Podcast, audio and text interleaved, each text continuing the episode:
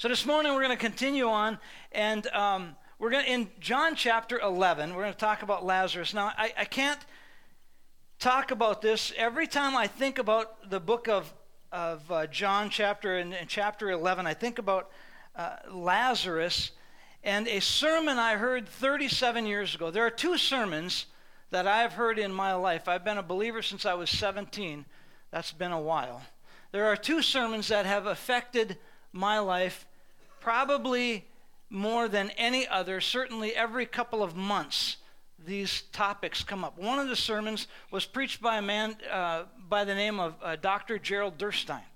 The very first sermon that I ever heard at Strawberry Lake uh, during the Institute of Ministry in 1982, Gerald got up, the first message I've ever heard him preach, and he talked about the kingdom of God is at hand. Can anybody tell me where your hand is? Right there. It's at the end of your arm, right? That's how close the kingdom of God is. That is one sermon that has impacted my entire walk with God, literally. It transformed my whole concept of God's grace and spiritual spirituality. The other sermon was preached by a, a man by the name of Henry Vanderbush. Many of you know Henry Vanderbush. I could tell stories about Henry Vanderbush. And I didn't even wasn't even around him that much. But when you come to John chapter 11, I am reminded of three points. I don't have the notes from 1982, but I know three points that Henry Vanderbush pointed out, three points that he brought out of this that, that have come back to me over and over and over and over. Probably every couple of months, I will grab a hold of one of these points. Now, before I go on and share that message with you, or what I remember of that message, we have a video. I want you to watch this video. This video is, uh, uh, it'd be uh, a dissertation from Martha, who was Lazarus' sister. Let's go ahead and run that.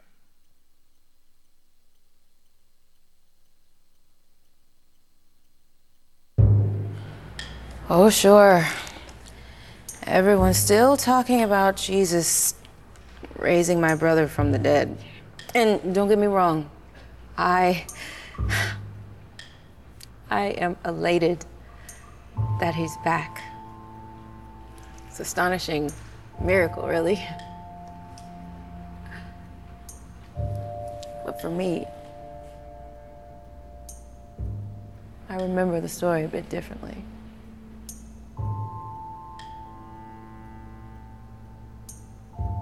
I sent word to Jesus that the one whom he loved, Lazarus, his friend, was dying. No doubt in my mind that he would come save his friend. But then the day turned to night, and I. I watched my brother slip away, one ragged breath at a time.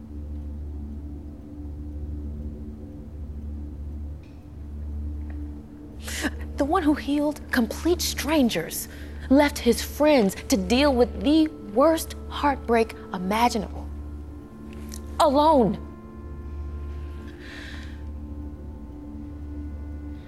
Well, we all know how the story ends. My dead brother came back to life because Jesus told him to. sure as I'm standing here, it exposed some flaws in my faith. I thought he abandoned us. I thought he should have been there, and he was nowhere to be found.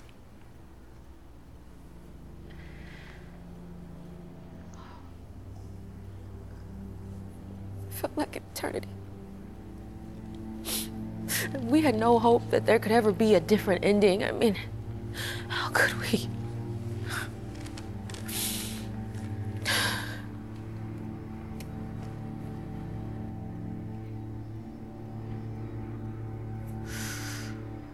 Shortly after that, we saw him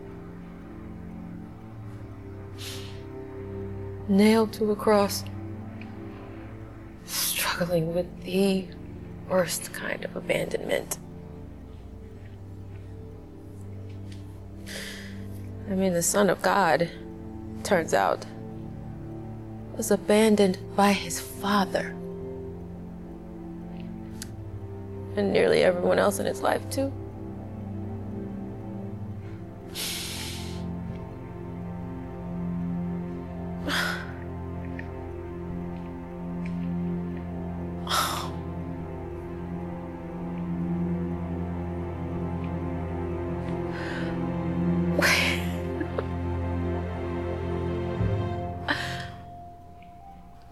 Brother Lazarus died, Jesus let us wait for a little bit.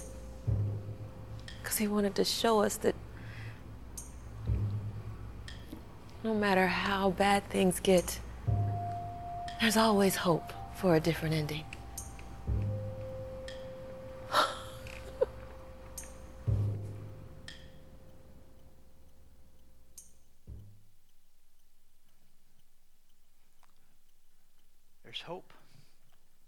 Different ending.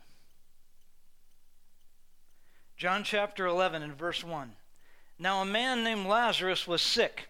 He was from Bethany, the village of Mary and his sister Martha. Mary, whose brother Lazarus now lay sick, was the same one who poured perfume on the Lord and wiped his feet with her hair.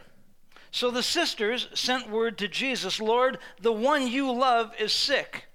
And when he heard this, Jesus said, This sickness will not end in death. No, it is for God's glory, so that God's Son may be glorified through it.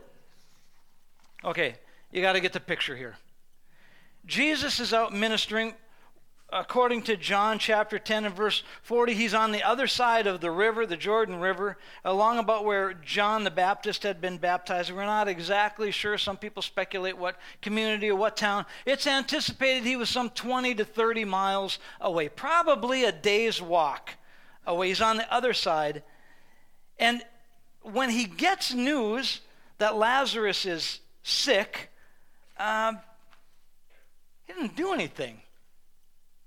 He just hangs out. He tells the boys, the guys, he's the disciples, he tells them this is not going to end in death. Don't worry about that. Um, but it, so it probably took the messenger a day to get there, and then Jesus hangs out for a couple of days, and then all of a sudden uh, he decides that it's time to, to go back. And so they walk back, and Jesus uh, says right away, you know, this sickness is for God's glory. Uh, we're going to see that you know, the disciples didn't quite get that. But so here we are, we're, we're four days is what it amounts to. John chapter 11, uh, verse 5. Now Jesus loved Martha, her sister, and Lazarus. So when he heard that Lazarus was sick, th- th- what a funny statement, okay? It was a funny statement. So when he heard that Lazarus was sick, he stayed two more days. When you say, so when he heard Lazarus was sick, he took off on a dead run to heal him. But instead it says, so he stayed two more days. And then he said to his disciples, let's go back to Judea. But, Rabbi, they said, a short while ago the Jews there tried to stone you, and yet you're going back? Jesus answered, Are there not 12 hours of daylight? Anyone who walks in the daytime will not stumble. For if they see by the world's light,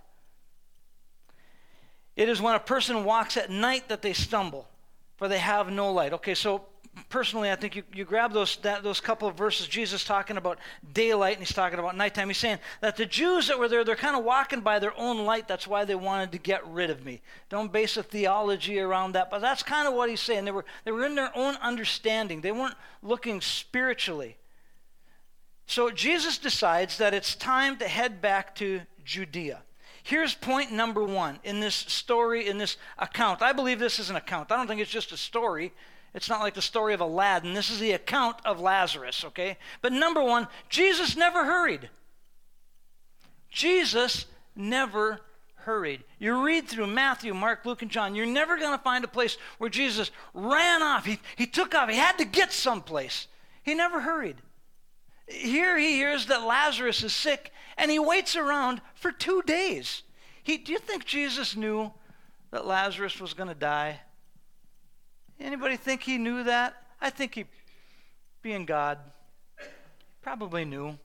Uh, but he didn't run, he didn't take off right away. Jesus never hurried. So I want to tell you if you ever get in a situation where you absolutely have to hurry in order to get the deal, this is the only way you'll ever get your house refinanced is if you sign on the line right now. The only way you can ever get a deal on a car like this is if you sign on the line right now. You're never going to get a better time than this to do. I'm telling you, don't do it. Don't do it. If this is the only opportunity, have you ever heard of the one day sale? You realize that that one day sale, I don't remember what company it was, they advertised that same sale for a year. This is your only opportunity. Don't do it. Jesus never hurried. As a matter of fact, what Isaiah says is they that wait upon the Lord sign a contract immediately, right? No, those that wait upon the Lord shall renew their strength. They shall mount up with wings as eagles. They shall run and not be weary. They shall walk and not faint. How many of you in this room, you can even raise your hand if you want to, how many in this room have made a snap decision that cost you a lot of money? I got to get up higher, not so I can see you, but so that you can see I did, I did it more than once. Not just once. I've done it. Well, you got to you got to make a decision right now. Don't do it. Jesus never hurried. If you've got to hurry, if you've got to make this decision right now, then I'm telling you, it is not God. God's a God of peace, He's a God of joy. I have pulled this out so many times in my life, I can't even tell you. Jesus never hurried. Go through Matthew, Mark, Luke, and John. You'll find you're not going to find any place where Jesus hurried. So the, the, the, guy comes, the messenger comes. We sent help. Jesus, your friend is sick. You gotta come. Your Lazarus, your friend Lazarus is sick. You gotta come. You gotta come now. He's really, really sick. And Jesus said, What? Well, uh, it's not to end in death. Man, really, God's glory is going to be revealed. So we're going to chill. You got any mutton? He's just hanging out. He's just having a day. Don't be rushed, folks. We live in a world that wants to rush, rush, rush, push, push, push. Scripture says, Do not be conformed to this world, but be transformed by the renewing of your mind. Don't look like the world. Don't be in a hurry. Jesus never hurried. Anybody remember the account of the centurion whose daughter was sick? Jesus, uh, the guy comes and he says, I, I really need you to, to, to, to heal my daughter. And Jesus said, Well, okay, well, well, let's go there. And even the centurion says, You don't need to go. You under, I understand authority. All you got to do is, is heal her. And from here, you can heal her. Jesus was not hurried. Jesus didn't hurry. If someone's pushing you, don't do it. Look for peace. The Bible says, Cast your cares upon him because he cares for you. Wait on the Lord. Do not rush. John continues. After he had said this, speaking of Jesus, he went on to tell them, Our friend Lazarus has fallen asleep. So he's talking to the disciples. He said, We got to go. And he said, Don't you remember that they're trying to kill you over there? After this, he went on to tell them, Our friend Lazarus has fallen asleep, but I am going to wake him up. The disciples replied, Lord, if he sleeps, he'll get better. Jesus had been speaking of his death, but his disciples thought they meant natural sleep. You see, the disciples didn't have a clue what was going on. So then he told them plainly, Lazarus is dead, and for your sake, I'm glad I was not there, so that you may believe, but let's go to him. Then Thomas, also known as Didymus, said to the rest of the disciples, I'm not sure how he said this, but he said, Well, let us also go that we may die with him. How's that for a positive attitude? Don't you remember that they were trying to kill you over there? So, what did they really expect Jesus to say? Oh, man, I'm so glad you reminded me. I forgot about that. I mean, I forgot they were picking up stones and trying to kill me. I forgot about that. Thanks for reminding me. Let, us go have breakfast. I think Jesus knew exactly what's going on. And here he says, Lazarus died, and I'm really glad that I was not there because I want you to see what God can do. I want you to see what the Father can do. You see, Jesus never hurried, and Jesus didn't worry. You imagine Jesus? Oh man, boy, you know, I, I, I, yeah, i guess, you know, I mean, what, are we going to do? Uh, what are we going to do when we get there? I mean, if he if he's dead, I mean, what are we going? How am I going to how am I going to tell the girls? I mean, what am I going to do? He's, he's, you ever you ever worry? You ever worry? Worry is described as slow moving fear. Sometimes I think it's fast moving fear. The reality is it's fear. What did Paul tell Timothy? God has not given us a spirit of fear, but of power and of love and of soundness of mind. What happens when you're fearful? When you're fearful, do you have power? Do you have love? Do you even care about anybody around you? When you're fearful, it's kind of all about you. And what about soundness of mind? Can't tell you the number of people I've counseled with over the years. When fear gets in, all soundness of mind is gone. God has not given us a spirit of fear. Jesus wasn't walking in, he didn't hurry and he didn't worry. He was not worried about what the outcome was going to be. How many of you know we worry about stuff that never comes to pass? It never comes to pass. 90%, 95%, the statistics are high. The things that we worry about, we lose sleep over. Okay, I think I shared with you, maybe I shared with you. I don't know if I shared with you or not. A couple weeks ago, I got a call from my insurance company. We're working on a house in Frazee for a rental property, and I get a call from the insurance company, and the insurance company says, You need to paint the house and put two decks and stairs and rails on the house. Did I tell this story? Otherwise, we're going to drop the insurance. I'm like, there's a hole four feet wide in the floor. There's sheetrock coming down from the ceiling, and I got to put a deck on and paint it so that you don't drop the insurance? Well, that's what it is, because if, if it looks like it's nobody's living there, then people will come and they'll vandalize it. And so the insurance agent called me like three times in a week, in, in, in two weeks. And finally, I'm like, I think I'm supposed to have a written notice on this. And so we went back and forth. I spent two nights not sleeping, thinking about how I could get these decks done. While I was working on a deck, I shared with you last week that I shot myself in the finger with a 16 penny nail, and it went right through my finger. All amped up about all this stuff, and when it finally came down to just, oh, probably six or eight hours before they're going to cancel my insurance, I called the agent and I said, I'm not going to get it done. I've been looking for somebody else. Figure out, do whatever you're going to do. And she's like, Well, let me check, let me check, let me check. Oh, no, it turns out that we're just going to, if you have any, any building materials on site that are unsecured, we're going to drop the coverage on them. what? I've been, I've been, I've been building decks in my sleep, trying to figure out how to put handrails on. I had no peace. Ready to use that nail gun on somebody else. You had no soundness of mind, I had no peace. And none of it came to pass. None of it.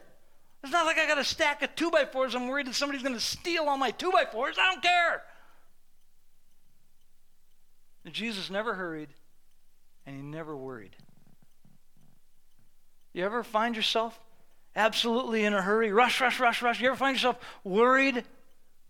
The whole story of Lazarus, his buddy, his friend, and Jesus didn't hurry and he didn't worry. And there's a third point. Let me go back for a second before we go to the third point. Do you think that God ever uses our suffering for a greater purpose? Let me, let me rephrase that. Do you believe that God can use our suffering for a greater purpose? I'm not blaming God for our suffering. But I'm telling you, I believe He can use our suffering for a greater purpose, right? Mary and Martha are beside themselves. Our brother died. Our brother died. I mean, we buried him. He's in the ground. And Jesus is his buddy, his friend, is one of his best friends. He's just, he's just 20 miles, he's just a day's walk away. Where's he at?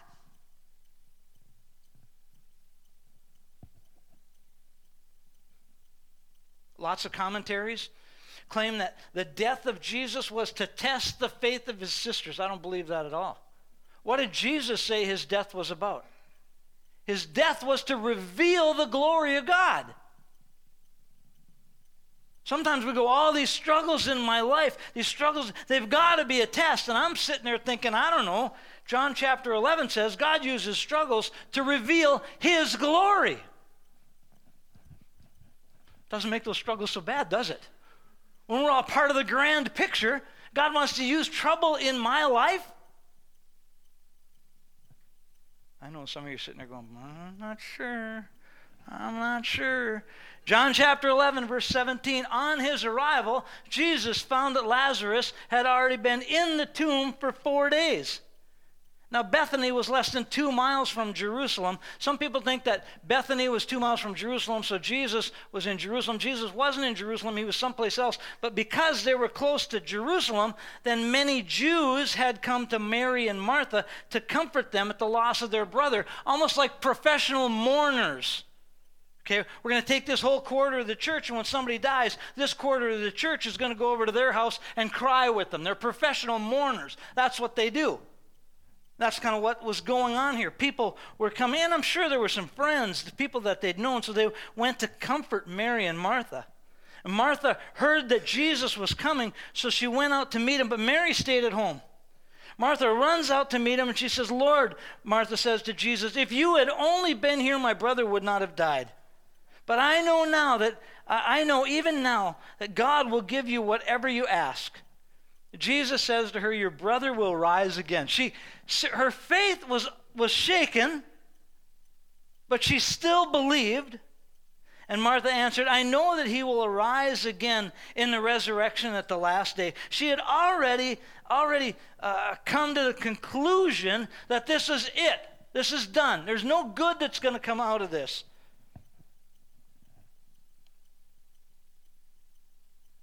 Jesus was not worried one ounce about, he didn't hurry and he wasn't worried.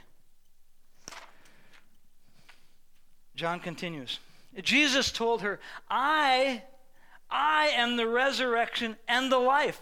No one who believes, the one who believes in me will live even though they die, and whoever lives by believing in me will never die. Do you believe this? You believe it?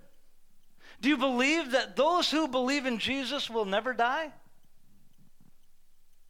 You're like, well, Pastor, I've gone to a few funerals that were believers and they died. But there's a different kind of life for a believer, isn't there? Sort of. Do you believe this? Yes, Lord, she replied. I believe that you're the Messiah, you're the Son of God who is to come into this world. And after she said this, she went back and she called Mary aside and she said, The teacher is here, and he's asking for you. When Mary heard this, she got up quickly and she went to him. Now, Jesus had not yet entered the village, but he was still at a place where Martha had met him. When the Jews who had been with Mary in the house, comforting her, noticed how quickly she got up and went up, they followed her, supposing that she was going to the tomb to mourn there. When Mary reached the place where Jesus where Jesus was and she saw him, she fell down at his feet. Lord, if you had been here, the first greeting, Lord, if you had been here, my brother would not have died. When Jesus saw her weeping, and the Jews who had come along with saw her weeping, he was deeply moved, and his spirit was troubled. Where have you laid him? he asked. Come, Lord, and see, they replied. And Jesus wept. Just a side note John chapter 11, verse 35. Jesus wept. Okay, leave that verse up there. Everybody, close your eyes. Everybody, close your eyes tight. What does John chapter 11, verse 35 say? See, you can memorize Scripture. Don't tell me you can't memorize Scripture. Shortest verse in the Bible. You can all have that memorized before you even leave today. John 11, 35. Jesus wept. The Jews said in verse 36, See how he loved him? But some of them said, Could not he who opened the eyes of the blind man have kept this man from dying? Jesus, once more deeply moved, came to the tomb. It was a cave with a stone laid across the entrance. Take the stone away, he says. Okay, okay. Now we all, we, we, we okay, so you're there. Jesus comes. You, you know he can heal. You know he couldn't, couldn't he have saved him? I mean, if he had been here, couldn't he have saved him? We know, God, that you're the resurrection of life. You said that, Jesus. We know that. And when the rubber meets the road and Jesus says, Take the stone away, what do they say? Woohoo! Well, wait a minute.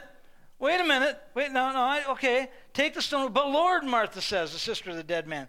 By this time, there's a bad odor. He's been in there four days. King James says, Surely he stinketh. He's been in there four days. Surely he stinketh. This is not going to be a good thing. You don't need to do this. And Jesus said, Did I not tell you that if you believe, you will see the glory of God? See, the whole purpose of this was to reveal God's glory. That was the purpose of this. So they took the stone away. And Jesus looked up and he said, Father, I thank you that you have heard me. I know, I knew that you always heard me. But for the benefit of these people standing here, that they may believe that you sent me. And when he said this, he called in a loud voice, Lazarus, come forth. He's outside the tomb. Okay, now I know I've used this description many times, but it says his hands and feet were bound. How's he going to come out?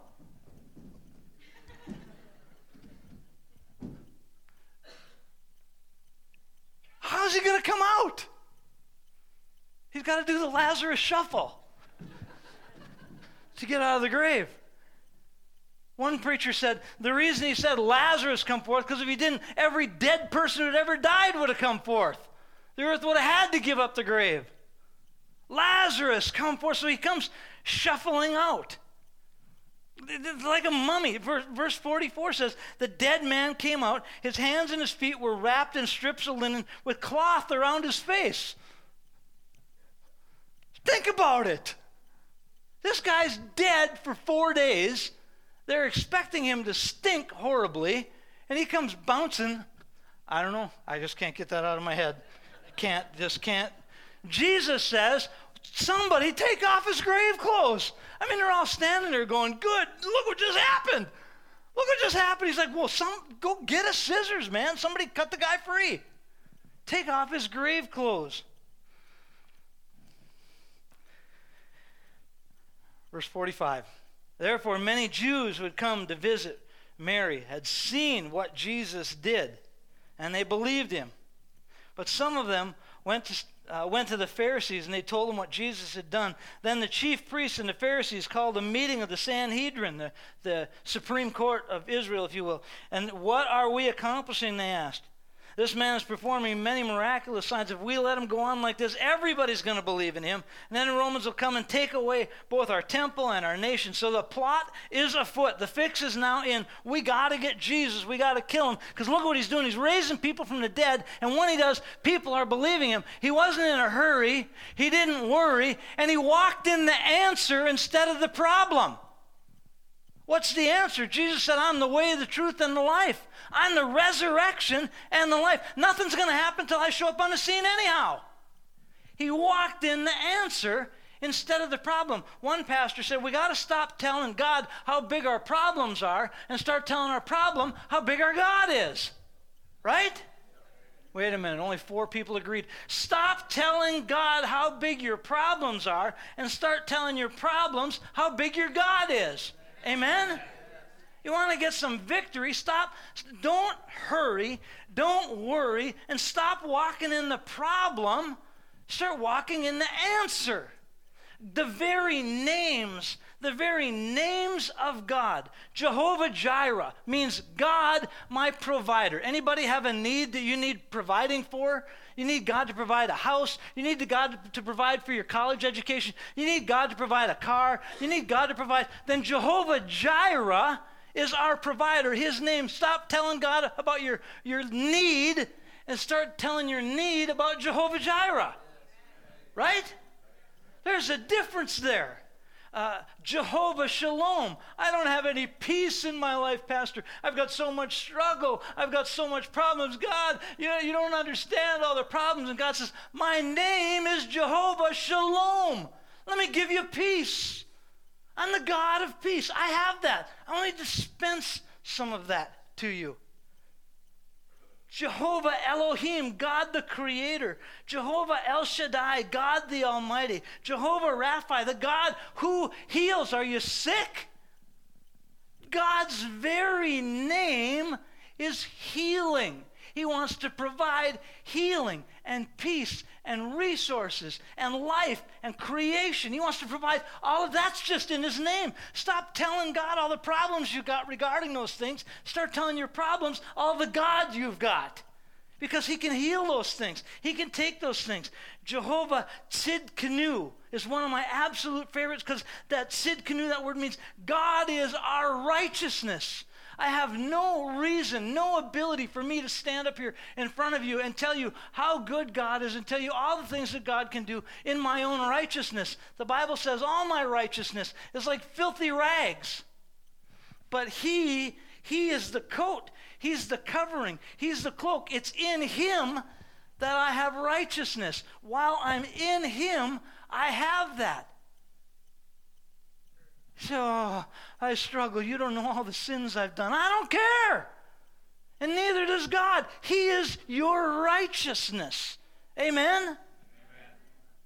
We need to switch the way we think. Let me tell you, uh, we're going to close here. I might even close early, but let me tell you how I put this into practice back in the old days, 37 years ago, while I was at the Institute of Ministry in Strawberry Lake. Strawberry Lake is what, 25 miles north of here? Thereabouts. Hibbing, Minnesota, which is where I was from, was 18 years old, and as the one guy said, I was broke as a joke. Man, I didn't have. Here's the deal. When I paid for my class at the Institute of Ministry, 187 miles away, when I paid for my classes at the Institute of Ministry, I paid for the classes and I paid for my room. But I didn't have enough money to buy the food ticket for that 10 weeks. So something's going to happen either God is going to have to provide or I'm going to have to get skinny. And you can see that the second did not happen. So I got nothing. I am broke. I got nothing. I'm going back and forth every week because they didn't provide meals even during the weekend. They didn't have meals. So I had to get back to Hibbing to at least get food once a week. So I'd go back, and the pastor at Hibbing told me, We'll support you. We'll support you. We'll support you. Well, that was nice when I signed up. It didn't happen a whole lot during the time I was there. So, anyhow, I got this big old Chevy Impala, a big two door, 350, uh, turbo hydromatic 400, could pass anything but a gas station, right?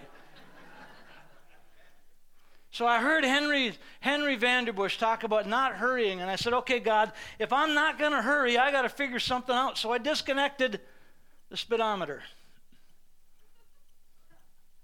I just needed to go slower than anybody was around me. Then I wasn't hurrying. Now that might sound kind of silly to you, but that's just the way my brain works, okay? It's like I gotta I gotta I gotta step back. I'm I want I, that's why I drive a car with a V8, is so I can lead the crowd. That's why I do that. My truck has a V. I want to be out in front. This is who I am. I was a kid, see, when I was a kid, I ate a lot of lead based paint, and all that lead settled in my right foot. So, anyhow, okay. So I disconnected my speedometer and said, I'm just going to be slower than everybody around me because I'm not going to have that pressure. Now, the problem came with the worry because I didn't have any money. I didn't have any money. I didn't have any money. My car got probably a whopping 14 miles to the gallon downhill with a wind behind me. And that gas gauge, well, about as fast as the speedometer went up, the gas gauge went down. And so I thought, Lord, how am I not going to worry about it? I, I need to not worry about this. You realize duct tape's about that wide. When you break out a chunk about that long, it covers that gas gauge perfectly. No joke. That is what I did. I stuck a piece of duct tape over my gas gauge for three months. And I drove back and forth to Hibbing every weekend, and I had no idea how much gas was in the car. When I had money in my pocket, I put gas in. And when I didn't, I didn't look at the gas gauge. Because if I looked at the gas gauge, I was going to worry. Barry's laughing. He remembers me. I discovered it. I didn't have any money. What are you going to do? And here's the other thing that happened. Every once in a while, every once in a while, God just dumped a blessing on me. One week, Jay Bunker comes up to me. He's got a whole wad of money in his hand. He's like, Here, this is for you. And I said, You know what? I just came back from Hibbing and I gassed up my car and I got enough money to eat this week, so it's not for me. And he's like, I'm telling you, it's for you. And I said, Well, I don't, I don't think I'm supposed to take that. It's not for me. He's like, Just take the money. So I took the money and I stuck it in my pocket. And as I was headed back to Hibbing with a full tank of gas and a full belly, I came across a car just outside of Park Rapids, a Ford Pinto station wagon. And when I pulled up behind that Pinto station wagon, I could smell the battery boiling on the car. And the lady got out, and it looked like a clown car. There was at least six kids in the car with her. Zoom, zoom, zoom. They kept pouring out. So I opened up my two-door car, and we piled them all in. While I'm driving down the road, I said, "You know what? Can you get that fixed?" And she's like, "I don't know what I'm going to do." I said, "You know, all I can tell you is God gave me some money today, and I'm sure it's for you. So I reached in and took that roll. I don't know whether it was 15 bucks or 1500. I have no idea. I believe that when she went to the parts store, it was probably exactly what she needed to get her car fixed. So I decided that it wasn't worth hurrying and it wasn't worth worrying. And I had a God who was a provider, who was going to make a way for me, and I chose to walk in the answer. And for 37 years, for 37 years, I have pulled up the story of Lazarus every time I find myself in a struggle and said, God, I believe that I do not have to make some rash change through this. Instead, I'm going to rest in you because you will give me the strength to mount up with wings on eagle. Every time I've made a rash decision, it's cost us money. Every time. Every time. You could ask my wife. Don't ask my wife. You could ask my wife. Every time. I'm done making decisions in a hurry. I'm done worrying about it. And there is a God who provides the answer in the darkest of days, through the darkest of times, when things look absolutely the craziest we choose to call on Him. Because the answer can be far different than the way the problem looks right now. Amen? Amen? Let's close in prayer. God, I just thank you so much for your word. I thank you that you gave us the account of Lazarus so we can see how you responded. Here, this it's a setup. The people want to kill you. And yet, Jesus, you went back into this situation to choose us, to show us how to live our lives, show us how you lived. You, you, there was no hurry. You could have been there before he died. And yet, you choose to reveal your glory by not hurrying. There's no worry. Nothing's going to happen till you get there anyhow. We don't need to lose our mind in worry about things that are not going to take place.